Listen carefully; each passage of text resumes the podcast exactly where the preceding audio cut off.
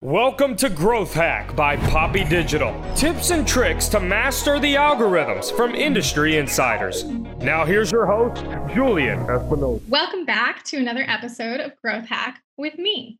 Wait, I'm not your usual host. I'm Caitlin Van Horn from Simplecast.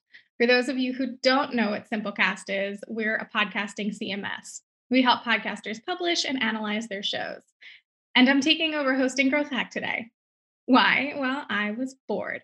No, I'm kidding. Julian asked me to be on the show, and then we got to talking about how he markets podcasts. And I said, wait, I want to interview you about that. And he was nice enough to hand me the keys to Growth Hack. So today we're going to be talking about why podcasting is great for your business, whether you're B2B or B2C, and how to grow your show.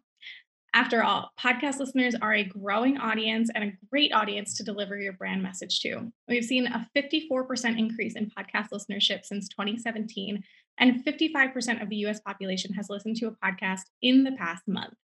So let's talk about how to reach them. Welcome, Julian Espinosa. Well, thanks for having me here. okay, so I think we can start with like a big opener of a question. Um, why do you think businesses should be making podcasts? Well, that's a great question, uh, and and the premise behind the show. So it sounds like you listen to some episodes, and sounds like you know what you're doing. the The big reason why podcasting is such a growth hack is really two things. The first thing is content, and the second thing is reach. So when I talk about content, we talk about all the different channels and all the types of content that you can produce from a podcast episode. So let's think about it for a second you're recording an episode. We're recording one right now. It's going to probably be 45, 50 minutes. I always wish I could talk to you longer, but you got to end it somehow, right? Yeah. And what we're going to have is we're going to have 45 minutes of audio. Well, 45 minutes of audio can be tailored down to, you know, a two minute video. It can be tailored down to a 15 second clip. It can be uh, shifted over to a YouTube. So there's just so many different pieces of assets that one particular audio 45 minutes can get you and then you can go all over the place. You can create a graphic off a quote from the episode. You can then take it and do a blog post. I mean there's just so many pieces. And the biggest problem that we're seeing from a content generation standpoint and marketing standpoint is the lack of content and people asking me well i don't know what content to create. But if you create a podcast episode and you create a conversation around a particular topic that might be of interest to your consumers, then there's a bunch of pieces of content right there at your fingertips. The second thing is the distribution. So the distribution is actually incredible because what you're asking someone to do is not buy your service. You're not asking them to uh, sign up for a form. You're saying, hey, go listen to a free audio podcast. And so the cost to acquire someone to listen to an actual episode for you instead of signing up for a thing, it's it's much cheaper to expose your brand and create that brand awareness from that particular episode. So the growth hack behind it is that it's very inexpensive to reach an audience to entertain them with a podcast that's about your business and and you're talking about a particular subject that's of interest.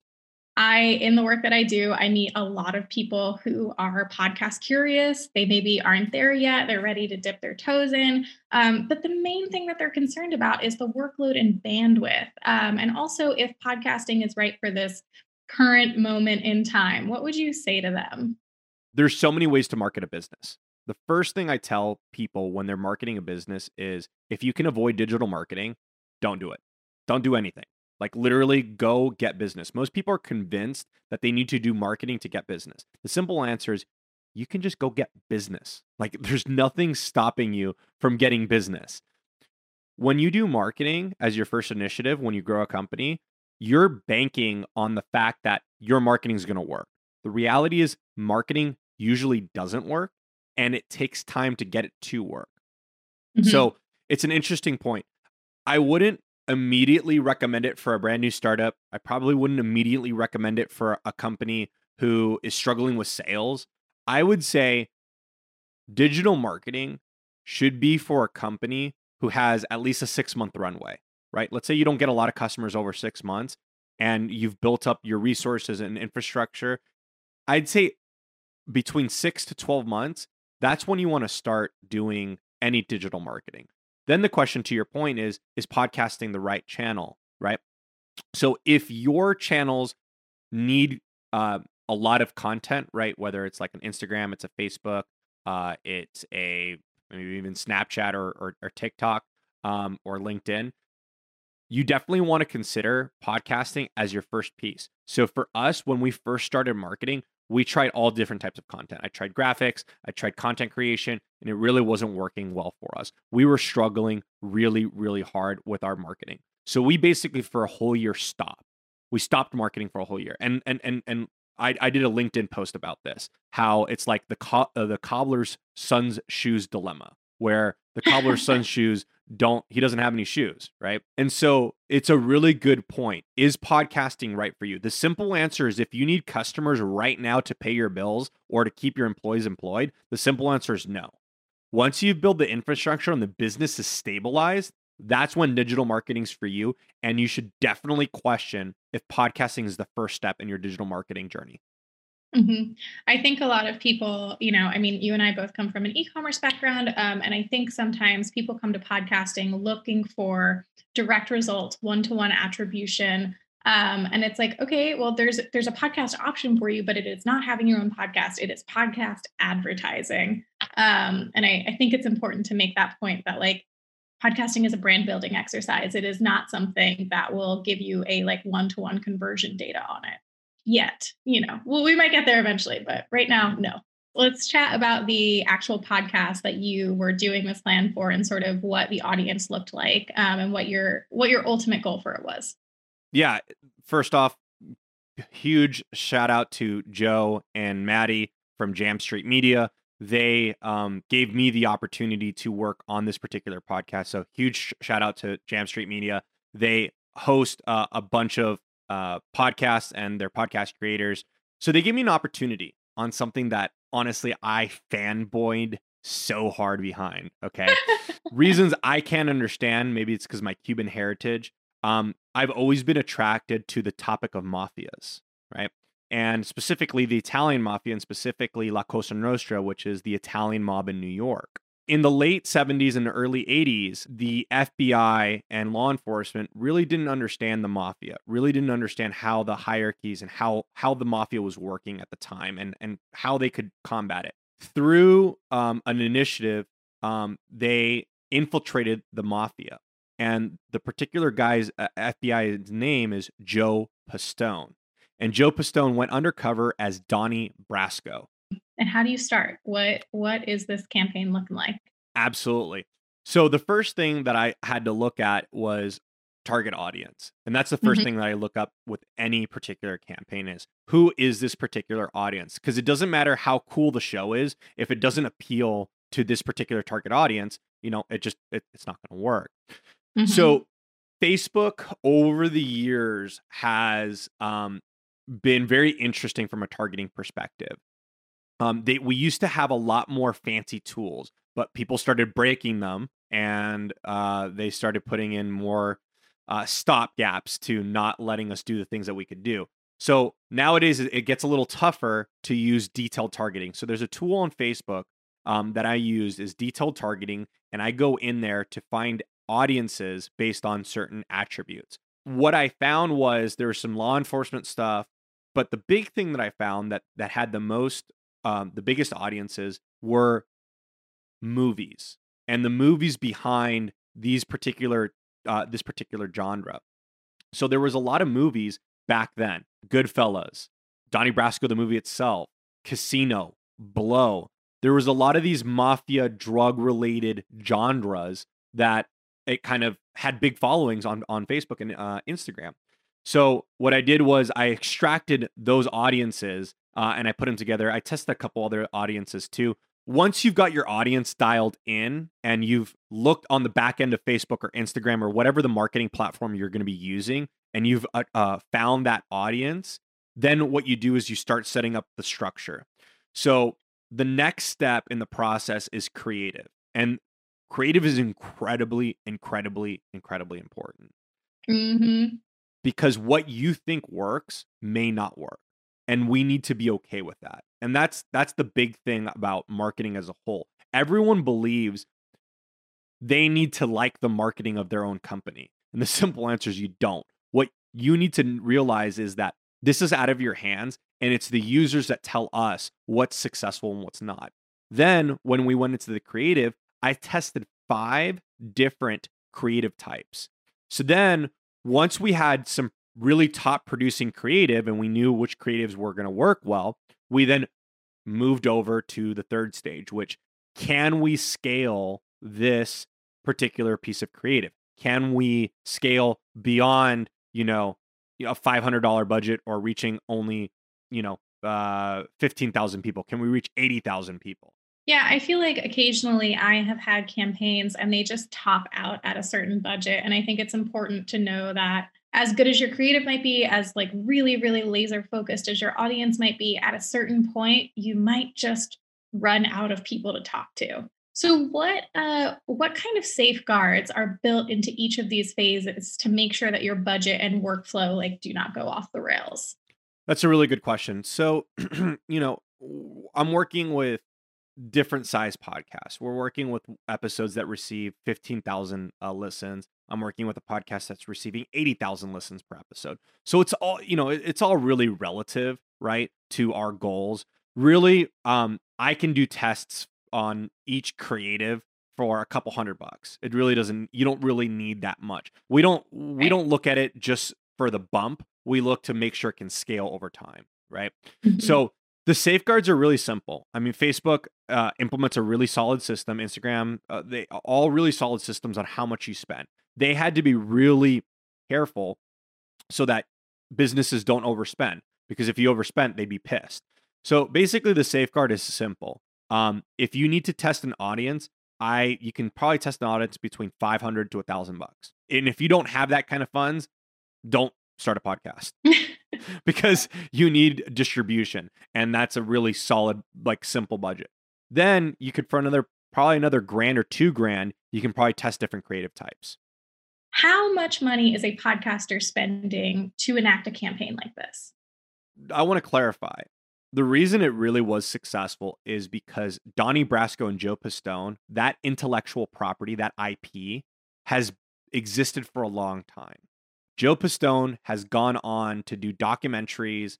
He's whenever whenever there's any mafia anything, Joe's probably on it. He's probably got an incredible talent manager agent who gets him on all these all these things. But Joe's Pistone and his name and his brand has been out there for a long time, right? Mm-hmm. And so that name recognition really helped us. So if he was a no namer and he really wasn't, it's probably would have done well because it's a great topic. It is a really interesting topic, right? If no, if let, us take the same exact scenario and no one knew anything about this, and this has been 30 years ago, and this same infiltration happened, and it was the same FBI agent, but no one knew about this, I think this would have done well.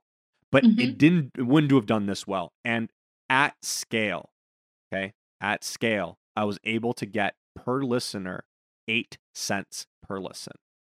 Which is insane like i don't i i don't know how familiar most people are with how expensive it can be to get podcast listeners but i have had very large organizations just sort of tell me like we don't do digital marketing in that way for our podcast because our cost per listener is so high. They're averaging things like $20 the fact that you have 8 cents is wild. It's crazy crazy. Don't do anything less than three grand. I'd say three grand would be a really good start to doing this. You could probably do it with two grand, just depending on exactly what you're looking at. But between two to three would be your idea to pull this off if you were doing this by yourself. Obviously, if you're hiring a company like ourselves or you're hiring another marketing agency, you'd have to factor in the retainer. But just from a media buying standpoint, you're looking two to three K the most valuable asset of your podcast is your audience a lot of the time. That's not true across the board, but pretty often it is. So I think like building an audience is always a worthwhile investment. Totally. And and as much as you go putting into a successful podcast episode should equally go into the distribution of that podcast episode. And I think that's where a lot of people miss the boat, right? A lot of people are saying, "Okay, I have a great topic. Um, I've got a great guest or I've got great access to many guests and we're going to start this thing and we got this great thing. But, you know, where, where's the distribution? But I do follow a meme channel, Violet Benson. Um, mm-hmm. and I follow her. And Violet started her Instagram many, many, many years ago. She has 4.3 million followers. Okay. She was a successful um, Instagram influencer, right? Then, only within the last year, she then started a podcast. But see how that makes sense? Because yeah. she was a influencer with a following with a distribution channel. Her podcast is too tired to be crazy and it has 175,000 followers on her particular podcast, right? Oh my god. And so that's what I'm talking about here is really you want to look at if you're going to market a podcast, I mean, you kind of need to look at your distribution channel and like where do you have access to? Do you think that this particular way that you like found your audience and tested the creative do you think that this can translate across different niches or subject matter or audiences or is there anything that you think of immediately where it's like oh one to one this would work in x category well in simple terms my structure and my infrastructure on how i i, I strategically think about marketing a, a, any company applies to every every every subject right yeah so first you start with the audience and then you go to creative and then you go to scale right mm-hmm. so it's just really simple, right? There, it doesn't matter if you're a mafioso, if you're a plumbing company, if you are a uh, Bitcoin specialist, whatever whatever category you're in, whether you're in podcasting or or, or, or any business, it's always the same. Who's the audience, and then what's the creative? I think um, when I was first starting, like working in social media, I'm working in marketing. Um, the most valuable advice I heard about like finding the right audience is, you know, you have to think about the person listening to your show as an actual person because the best way to find and target them is to think about what they actually like in their day to day. So I was doing a campaign for like pet insurance, and it was like, well, okay, I can choose to target people that are interested in pet insurance on Facebook, but mm, that might not get me far. People who are really interested in luxury pet food, though, like that audience overlap exists. Um, so I think, you know, once you can hone in on who an actual person is, um, then you can think of the other ways to target them appropriately. We always end up talking about uh, show creation ideas, right? And so this is this is more marketing, but for show creation ideas, like think about that pet insurance company, right? We can't just talk about pet insurance on that podcast. Actually, you mm-hmm. should never mention pet insurance on that freaking podcast. okay. You should only probably talk about like fun stories about pets and like cute stories or get creative, right? Yep. You shouldn't be trying to talk about pet insurance. Who the heck even cares about that? You ran this campaign. Besides the results and the fact that you apparently managed to like bust up everybody's expectations on how much it costs to get a podcast listener, um, did anything really surprise you from either the results or the workflow or the reception? You know, the simple answer is every time I run a campaign and it works, I get surprised. it's true. it really is. And I've been doing this for, for so many years. Um, but every time I run a campaign and it works off the bat, I'm just like, wow, that's so freaking cool. Um, mm-hmm. Um, it, it's it it's either I'm picking better clients or filtering out clients better, or um, I'm just getting better myself. What do you wish podcasters would take away from this with regards to sort of advertising and growing their audience? Yeah, that's a really really good question. There's probably a billion things, but the simple thing is think think distribution, right? Think mm-hmm. about how you're going to get the word out there. And then start thinking about your key mark episodes. Something that I've came up with and I I don't know like if there's a name for it. I just had to come up with a title to it is uh, landmark episodes. These landmark episodes, my definition behind it are these episodes that are like in the charts that they peak, right? It's your inflection points when it's your highest listened to episode because it is such a trending topic. What that probably means is people were sharing it from peer to peer, like, hey, listen to this podcast. Hey, listen to this podcast.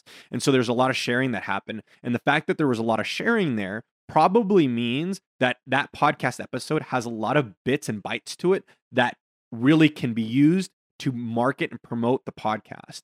So, what you're looking for is your landmark episodes, your top performing episodes, and take a look at those and then chop those down into those bits. So, the takeaway here being that start considering what are your best podcast episodes and chopping them down into little bite size 20 to 40 to one minute clips and get those out there. Yeah, so important to look at top performing episodes, not only because they drive your marketing, but they can also help refine your show. Like if you know what works, do more of it. And then, you know, your show will increase or you'll you'll get more listeners. It'll be better as a whole. Thank you so much for not only letting me be on my very first podcast, but also letting me host. Um, it has been wonderful. Um, and I really appreciate it. And I hope to see more people advertising and growing their shows in the future. Thank you for having me on my own show. I appreciate you. and uh, thanks for all the listeners. We got more episodes coming down the pipeline. Please tune in, and we'll see you guys later. Peace.